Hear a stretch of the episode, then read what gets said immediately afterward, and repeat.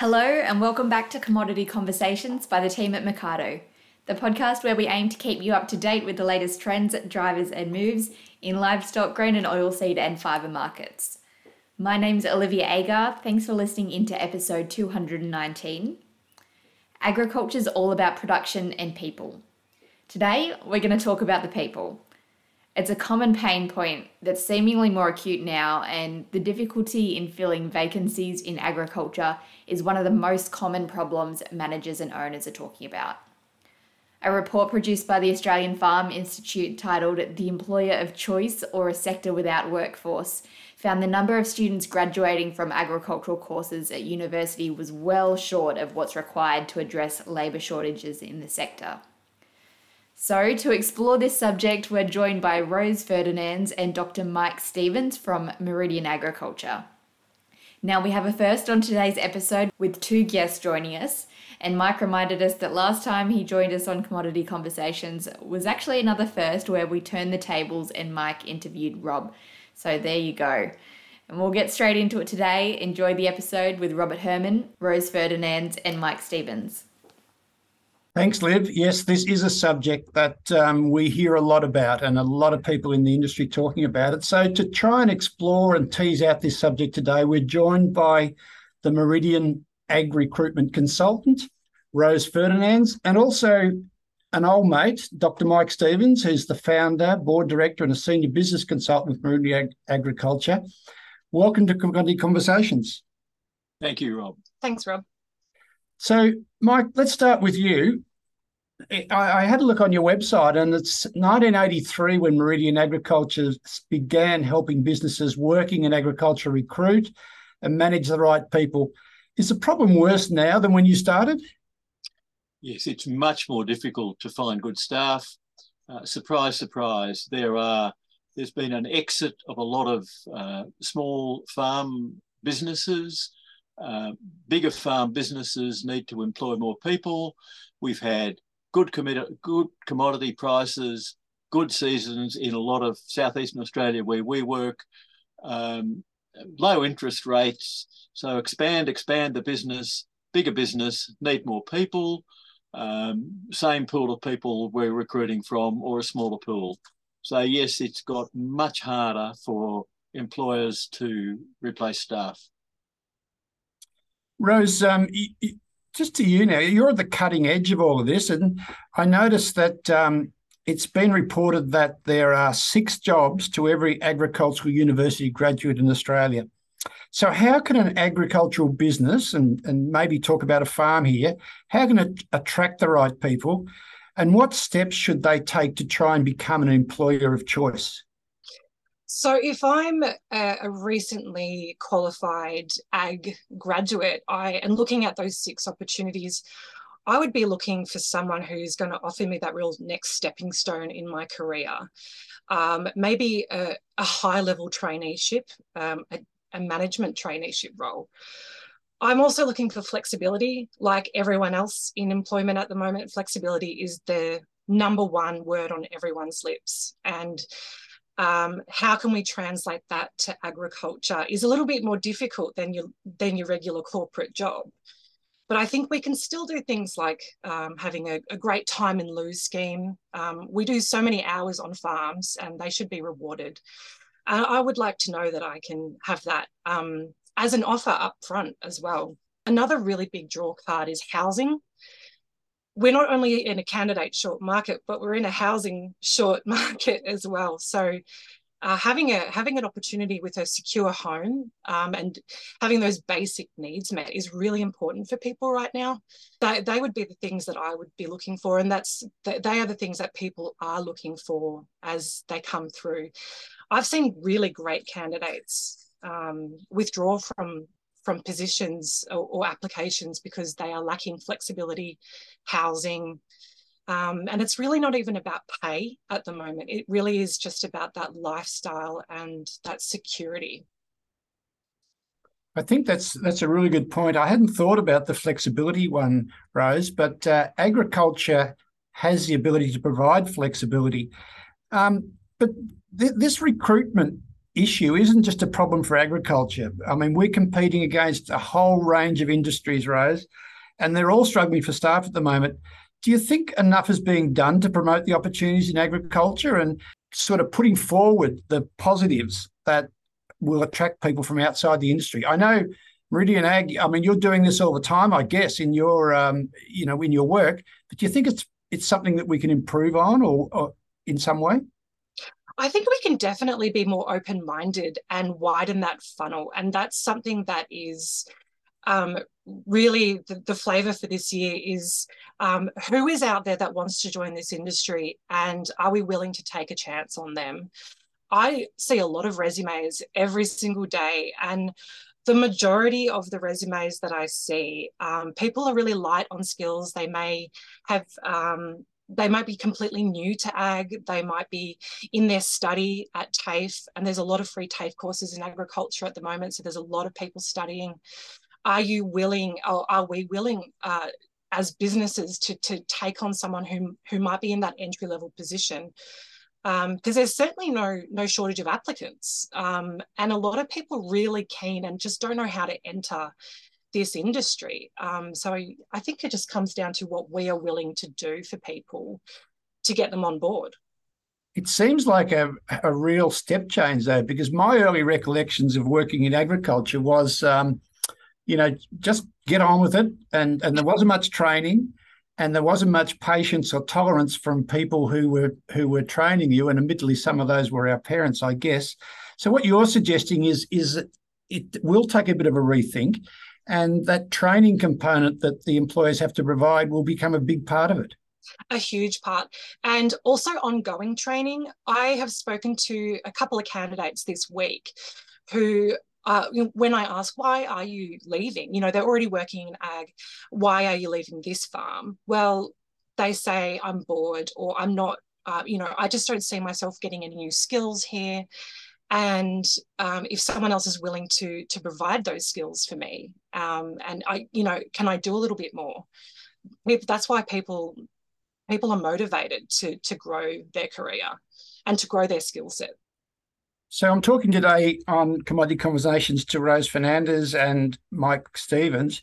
Mike, I'd just like to cross over to you, and you've, in your role of, you know, advisory and consulting, you must come across a lot of employers, and it seems that a lot of these people, as they come through, probably haven't got the sort of thinking that Rose has just outlined. And so how would you advise someone wanting to get a good job in ag? You know, what should they prepare for their job interviews if they're looking for somebody? Well, the first thing they've got to remember is that an employer employs people so that they can get the job done, either from an animal welfare point of view or to get the crop in, or because they're trying to make some money. So the employee needs to think about it from the employer's point of view a little bit. What is it that's going to make me stand out as a candidate? And then there are some things to think about.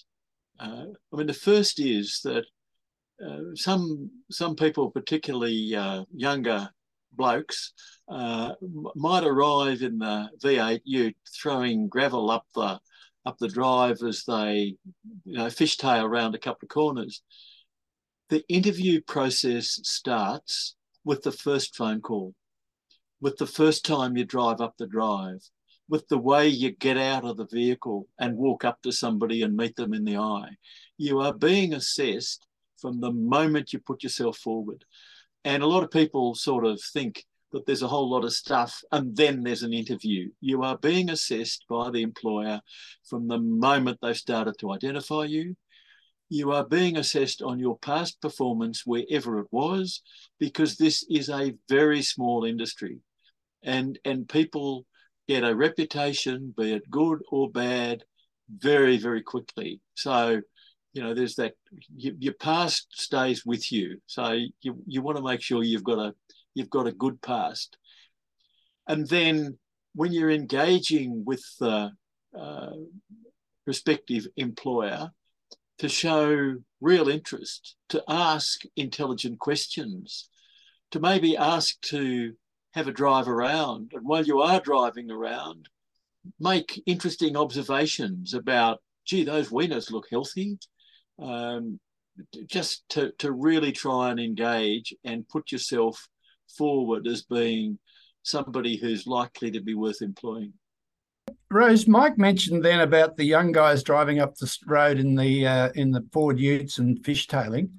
One of the things that's happened with a rush, I think, and I'm interested in your thoughts on this because you're new to this role and new to agriculture to some degree, is the amount of young women that are now getting a chance and performing fantastically well.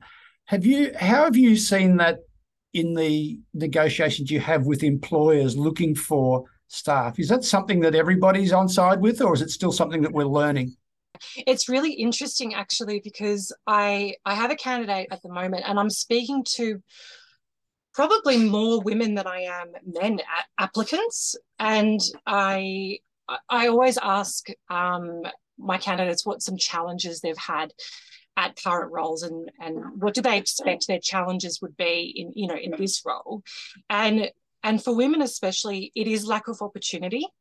So I had one candidate recently who was looking for a new job because she simply wasn't getting given the same basic tasks as her team. And I was probably naively surprised about that. But it's definitely still happening, unfortunately. No shortage of female applicants, really, really driven, and just looking for that opportunity to get their hands dirty, definitely. There's been a noticeable difference in the time when that we've been operating, where if we put up a female candidate 25 years ago, people would say, oh, no, they can't do this because she's a girl. You know, she won't be able to do it because she's a girl. I think that that overt attitude has gone. There's still a preference from old blokes who are in charge, generally speaking, to sort of think a bit like that, but a lot less. You know, we've got a lot of women farm managers now.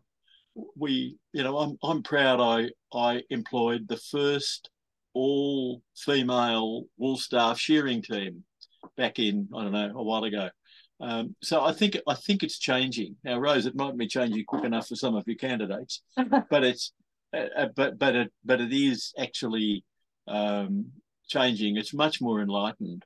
It seems, and probably ties in with what you've just said, though, it seems now that we've got more young women heading back to the family farm. And that's terrific, as you've just outlined. And now there's no doubt that the daughters are as well accepted back into those roles as the sons always were. What would you advise them to do, though, to help them integrate into that family dynamic and come back in, and to also set up the climate to start that succession discussion? Because as Rose just said, one of the things that young people need is they need to be challenged. They need to have opportunities to advance. How can that be? What can they do when they come back to the family farm to try and set that in motion?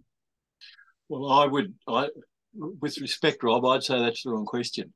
I'd say they shouldn't be coming back unless they've already had it set in motion before they come back. So I would be really nervous about somebody coming back to the family farm and then saying, we'll sort out what the future is. Mm. So turn it around the other way. Let's sort out what the future can be. So the first question that I ask then in a succession situation is, okay, you've got 4 children in the family. You've got 2 girls and 2 boys. How many farmers are there?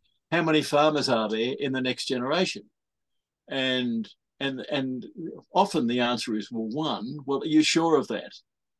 Are you sure that there's not another farmer lurking there somewhere? Mm. Let's find out.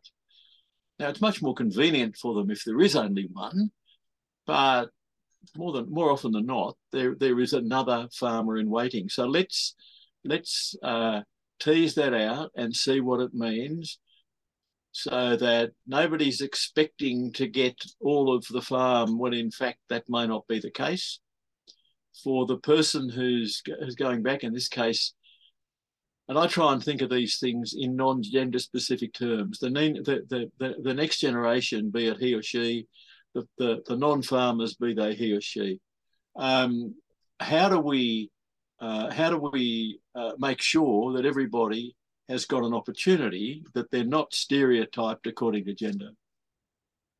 Well, that probably also leads on a little bit in another area where I know you're passionate about, Mike, and that is in that area of leadership, because probably the best person to lead in this space, and again, be feel free to correct me if I'm wrong again, Mike. I can take all the correction from you I get. The person who's in the best spot to lead would be mum and dad who are already on the farm. What sort of things do they need to be thinking about in terms of that leadership to create the environment that Rose has outlined that young people are looking for, whether it be a manager coming onto the property or whether it be siblings coming home? Well, the first answer to that is in the study that I did that led to my PhD, we found that of the farms that we studied, and we looked at 6,000 businesses and studied 116 in detail.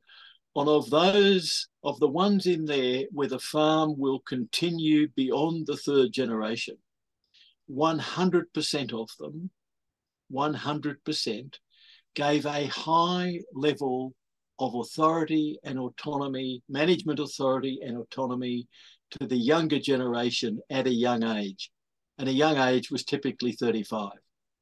So number one, be prepared to start handing over responsibility.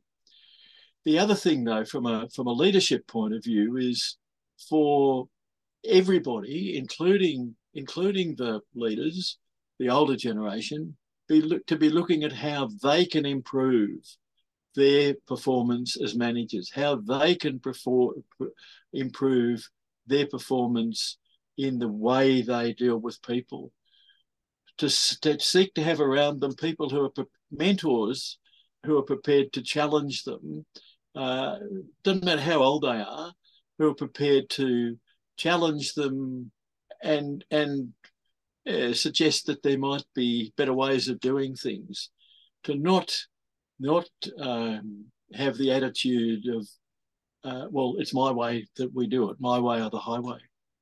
You know, in the generational difference we're talking about, there is no right or wrong between those generations. They're different. And if the older generation can think in terms of, I did it my way, you want to do it your way, let's work out our way, which is jointly them working out how they'll go about doing things, they're much more likely to be productive. If the older generation says you're going to do it my way, they'll end up being punched on the nose, not literally, but metaphorically. So, Rose, I'm genuinely excited to hear that you come recently to agriculture, if you like, from an agricultural background. What's your thoughts on these musings about succession and all that? Is it something that you see in other industries, or is it, or do you think we're special? Special, definitely special. There's, as I mentioned earlier, I've come from a healthcare background, which is all red tape and rules. And in agriculture, the rule book's been thrown out. So we've got the opportunity to be really creative about what we do, how we attract people, how we retain people. It's as unique as your business, really, what that answer is. Yeah, people are looking for that mentorship. Going back to the graduate question, having that real stepping stone, that structured mentorship to take back to their own farm or to their opportunity that they're really working towards, that speaks volumes if you can actually advertise that. Well, we've always known agriculture is about production, but we now also know that it's importantly about people. And that was a line I took off your website, Mike, by the way. And since 1983, Meridian have been helping businesses working in Australian agriculture to recruit and manage the right people. You've got a good human resources team, and Rose, congratulations and thanks for coming on Commodity Conversations. I think you've demonstrated that you can help businesses in agriculture, and I know from experience, people that we've seen coming to agriculture, you'll soon pick up the enthusiasm and passion that'll just drive you on. Thank you very much, Rose, and thank you very much, Dr. Mike, for coming on Commodity Conversations. We wish you all the best for the future. Thanks, Rob. Thanks, Rob.